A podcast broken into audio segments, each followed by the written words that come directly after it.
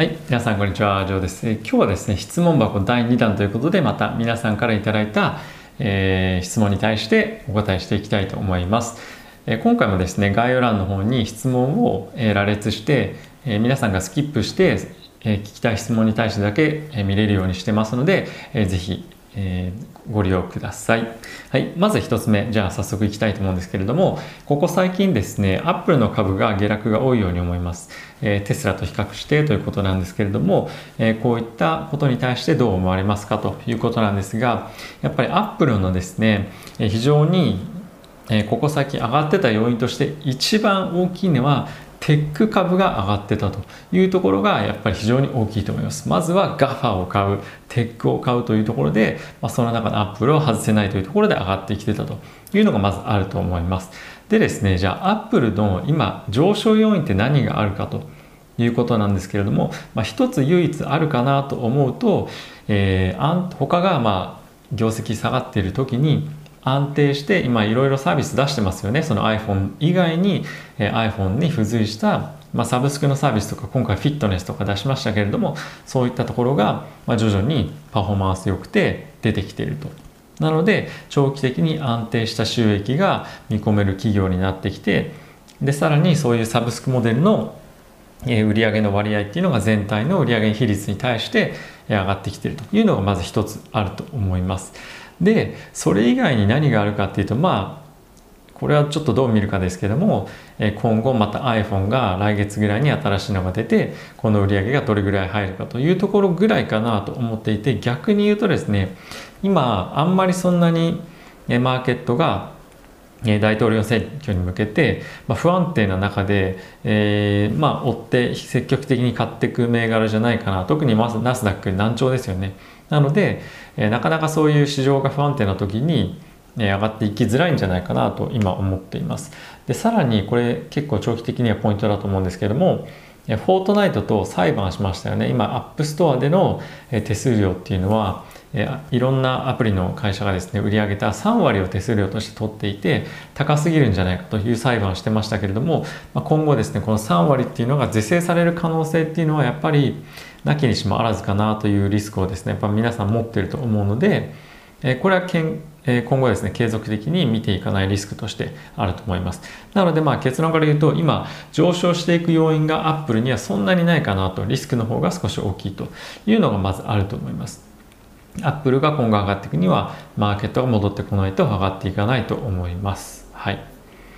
はい、次行きましょう。では、えー、ジュニアの NISA 制度が2023年いっぱいで廃止になりますということが、えー、あって、えー、この NISA のジュニア制度っていうのは今投資したものが子どもたちがですね成人するまでずっと、まあ、保有し続ける、えー、っていうのが条件になりますけども税制優遇されるということになっていて、まあ、毎毎年80万で合計で2020年212223 4年間で、えー、かける4で320万ですかね、えー、購入することができるんですがどんな株がいいでしょうかとこれあくまで僕の意見ですね。これはですね、やっぱり僕としては、個別銘柄今後10年とか15年持つとすると結構リスクが高いと思います。なので、セクターだったり、あとは、えー、S&P500 とか、えー、まあ、僕は日経投資しないですけどあとはダウとかナスダックとかそういう指標に対して投資をする ETF が僕はまずはいいんではないかなと思います。でそれ以外にも分散投資したいよもっとアップサイドを狙いたいよということであれば僕はですね今後確実に社会として必要とされる例えばロボティックとか AI とかまあ、あとはですね、え高齢者に対してのデイケアだったりとか老人ホームのサービスを提供している業種が業種に対して投資をしている ETF っていうのがアメリカにはあります。これ iShare っていうところから出てたと、え記憶してるんですけれども、えー、ぜひそういうところを、えー、見てみるといいんではないかなと思います。僕も実際ちょっと前に調べたことがあってこういった分野でですね iShare ロボティック AI とかですねそういった形で調べると出てくるので、ぜひ見てみてください、僕も今後ちょっとその辺の分野は長期的に何か投資する時には見てみようかなと考えていたところです。はい、次行きましょう。えー、追加景気刺激策を決定する難易度はどんなところでしょうっていうところと、あとはですね、一度発表した景気刺激策の金額を民主党寄りに上げることってそれまでの政策が間違ってるというふうに突っ込まれないですかということなんですけどもこれまあ背景としては今、えー、選挙前で民主党と共和党で、まあ、追加景気刺激策の額がですね、まあ、意見が合わずに今えー、打ち出せないというような状況になっていてただしねただしですね1個前の僕の動画でも見ていただけると分かるんですがトランプ大統領の共和党側がですね大幅に額を上げて民主党に譲歩して景気刺激策をまとめようという今形になってるんですね。でこれをまとめるのは一般論で言うとまとめるっていうのはこの時期で非常に難しいと思います。しかしえー、この額もともとその民主党としては200兆円って言ってて、えー、共和党としては50兆円って言ってたのでかなりの刺激あ、えー、幅があったんですがこの50兆円って言っていた共和党トランプ大統領が150億まで上げる上げようって今話をしているそうです。で、えー、その金額を変えてなんかブレてんじゃないのって言われるんじゃないかということですが逆にここまで譲歩して追加し景気刺激策をやろうって言ってる中で民主党が降りてこないってなったらえ民主党って本当に国民のことを考えてこの交渉をやってるんですかっていうふうに逆になっちゃうということもあるんですね。で9月30日に今後えバイデンさんと、えー、トランプ大統領が、まあ、ディベートしますけれどもここでもそういった議論も行われると思うんですね。もし早急にまとまらなければ。でここをトランプ大統領が150兆円に上げてえー、お前らなんで、えー、バイデンはなんでこれに合意できないんだっていうところの説明ってもうしづらいと思うんですよね。なので、えー、今後、まあ、ブレるブレてんじゃないかって言われる可能性はもちろんあるんですけども逆に民主党にとってももうえ合意せざるを得ないような状況にもしかするとなってくるんじゃないかという形で今僕は見ています。はい。次行きましょう。えー、金融緩和で世界中でマネーがジャブジャブになって勝ち貨幣価値が下がっている場合、えー、金の価格ってどんどん上がっていくと思うんですがどうですか？ということなんですけども、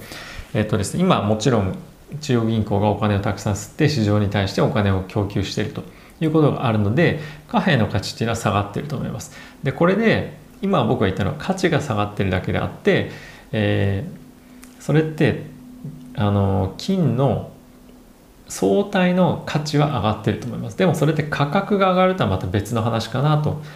思っています。なので今はもしくは今後貨幣の価値がどんどんどんどん下がっていくっていうのはあると思います。はい。でやっぱり金の価値が上がっていくために何が必要かっていうのは本当にマーケットがリスク回避に、えー、いかないとあの株からお金をやっぱ引き下げるとかそういったことが起こない起こらないと今後は、えー、まあ、勢いを持って上がっていかないんじゃないかなと思います。前回の動画でも説明しましたが、えー、金の価値っていうのはそもそもブワって上がることってまあ通常ないと思うんですよね。で資産をこうやって動かすそういった需要供給があって今あの上がってましたけども、まあ、そういうのは、えー、今はまあないんじゃないかなと思います。なので、えー、ある程度ヘッジっていう意味で持ってるのはいいと思うんですけど価格の上昇を狙うっていう意味で持つのはまあ少し違うかなと。あと貨幣の価値が下がることでの相対的な、えー、価値上昇を狙って金を持ってるっていうのはいいことだと思います。なので、えー、僕はですね常々金を、まあ、少し保有しておくのはいいんじゃないかなと思っている方なので、えー、そういった意味で保有すると買う見るっていうのはまあいいのかなと思っています。はい。では次行きましょうえ仮想通貨ですがリッリップルやネムなどについても解説を聞きたいです。えっ、と、ちょっと今回ではですね、個別の貨幣通貨についての解説というよりも、え貨幣通貨が価値が出てくるためにはどんなことが必要かということをお話ししたいと思うんですけども、今ですね、僕らが使っている円とかドルが価値がある理由って何かっていう、どういう理由かっていうと、えー一般市民の僕だったりとか企業とかがこのドルだったり円っていうものに対して信用を置いてるからなんですね。でこれらの貨幣っていうのはまあいろいろ調べると分かるんですけども誰も別に保証してるわけじゃなくてみんながこれに対して信用を持ってるからお金として成立しているというわけなんですね。で、えー、今ものすごい仮想通貨たくさんありますけどもでこれこんなにたくさんあったらどれが価値あるかわからないですよね。でそうなってくるとこの通貨を選ぶ時に仮想通貨を選ぶ時にどれが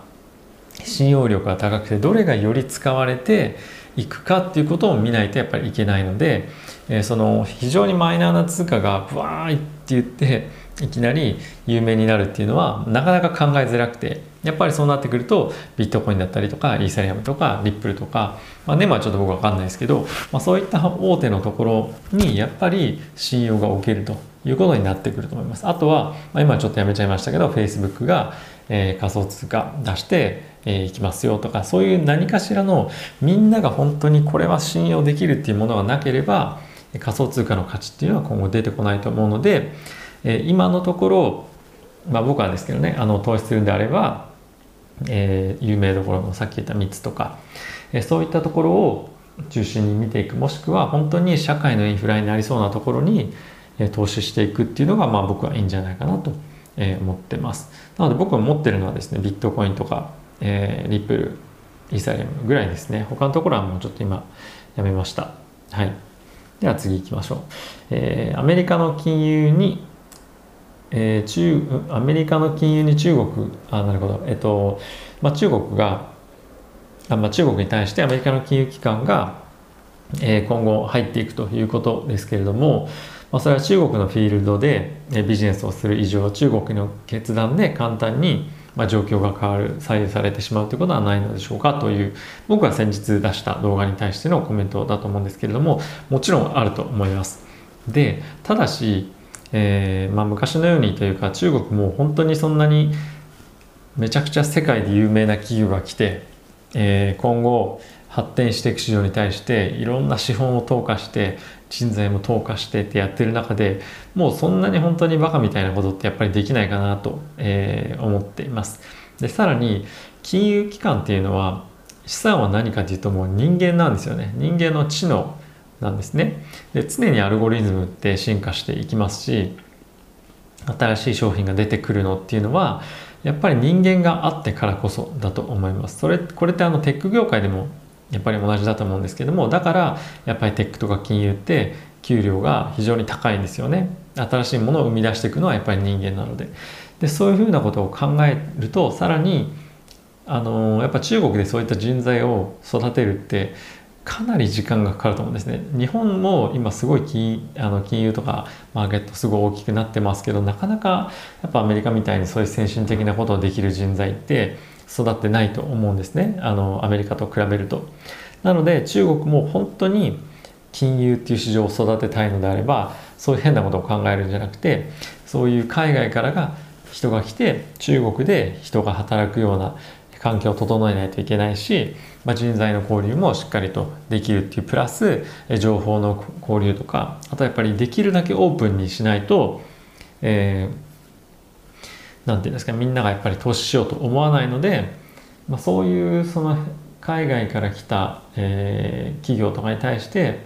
なんか搾取だけするようなことっていうのは、まあ、ないんじゃないかなと思ってます。まあ、やったとしたらもう出てくっていうあのことかなと、えー、思ってますね。はい。じゃあ次行きましょう。えっ、と、先日これ僕のまた動画で出したものに関してのカウンターでの質問だと思うんですけども、えー、規制当局はインフレの時は金利を上げてデフレの時は金利を下げると理解しているんですが先日僕の動画でえ2015年当時インフレ率として1.3%見込んでいてえその後利上げをしてインフレ率が上がると見込んでいたがそうはならなかったと解説されていますがえー、自分の理解としては2015年当時はデフレ状態かっこインフレ率に達してない。なので利上げすべきではないと思いました。金利を上げてインフレ率の上昇を狙うという当局の趣旨がどうしても理解できず、えー、どういうことか教えてください。ということだったんですけどもえっとですね金利を上げてインフレをよ、えー、促進するのではなくてインフレが上がってきたから金利を上げて、えー、インフレ率が上がりすぎるのを阻止するという使い方ですね。うんえー、これこの解説で合ってるのかっていうんですけど、えっとですね、今回、えー、まずは金利を上げることが目的ではなくてインフレを、えー、上げたいということがまず政府としてあるのでたくさん景気刺激策をやったりとかたくさんお金を吸ったりとか、えすることでまずは経済の状態人々のお財布の状態を良くしてあげるとそうするとたくさん物を買ったりとかたくさん物を作ったりとかっていうことによって物価が徐々に上昇してくりますと。でそうなってきたら上がりすぎると、まあ、物の価値が上がりすぎたりとか、えー、してしまうのでそれは一般市民にとっても良くないので金利を上げますと。金利を上げてくるとそうすると手元にお金を持ってるよりも銀行に預けたりとか、まあ、そういうふうにした方がまあ、いいんではないかなと思いますね。全く銀行に預けてても金利がつかないのであればそれじゃあ手元に持っててじゃあいろいろ使おうかとなるんですがじゃあ例えばですよ金利が年率10%あったらじゃあ使わないで銀行に入れといて少し増やそうかなって思うと思うんですね。なので人々の消費が少し抑えられてそうすることによってインフレも、えー、起こりづらくなるとえー、金利が上げる前よりも起こりづらくなるということなので、え金利って上げていくと思うんですけども、えー、まあ、そういった形なので、え金利を上げることでインフレが上がっていくというわけではないですね。これちょっと答えになってるか心配なんですけども、えもしはまた分かんなければ、えー、追加でまた質問ください。はい。で、これが最後になります。えー、僕もコミュニティの投稿でも書いたんですけども、プロならテクニカル投資でテクニカル分析しろよみたいなコメントが来てこれっていうのはですねまあ僕の中で結構びっくりだったんですけどプロの投資家がテクニカルの分析を、えー、してるっていうのは、まあ、これ全く真逆だと思っていてテクニカル分析に頼る、えー、使うっていうのはいいと思うんですけどそれに頼るっていうのは逆にそのアマチュアの考え方かなと僕は、えー、思ってます。はい、あとテクニカルを重視して見るのって日本人ぐらいなんですよね特に為替のマーケット日本人の為替のマーケットはテクニカルを重視して見ていると思います。はい、なのでテクニカルっていうのは世界ではそういうぐらいの使い方目安ぐらいの使い方しかしてません。で彼らが海外の人がなぜ見るかというと日本人の人で非常に、え注視している人が特に為替でいるから見るというだけで、えー、なんかそれを理由にですね売買したりとかっていうのはまあないかなと思っています。はい、あとプラステクニカル分析って僕なんであの見ないか僕全く見ないんですけど、えー、見ないかっていうとこうやってグラフがあるじゃないですか。例えばじゃあ今回の金っていうので、え、お話ししてみると分かりやすいかなと思うんですけども前回の高値が1930ぐらいだったかなドル。で今がだいたい、えー、1950とかまあ少し前に2000ドル超えてきましたけどじゃあここの高値を抜けるか抜けないかとかっていう話をしてる時の、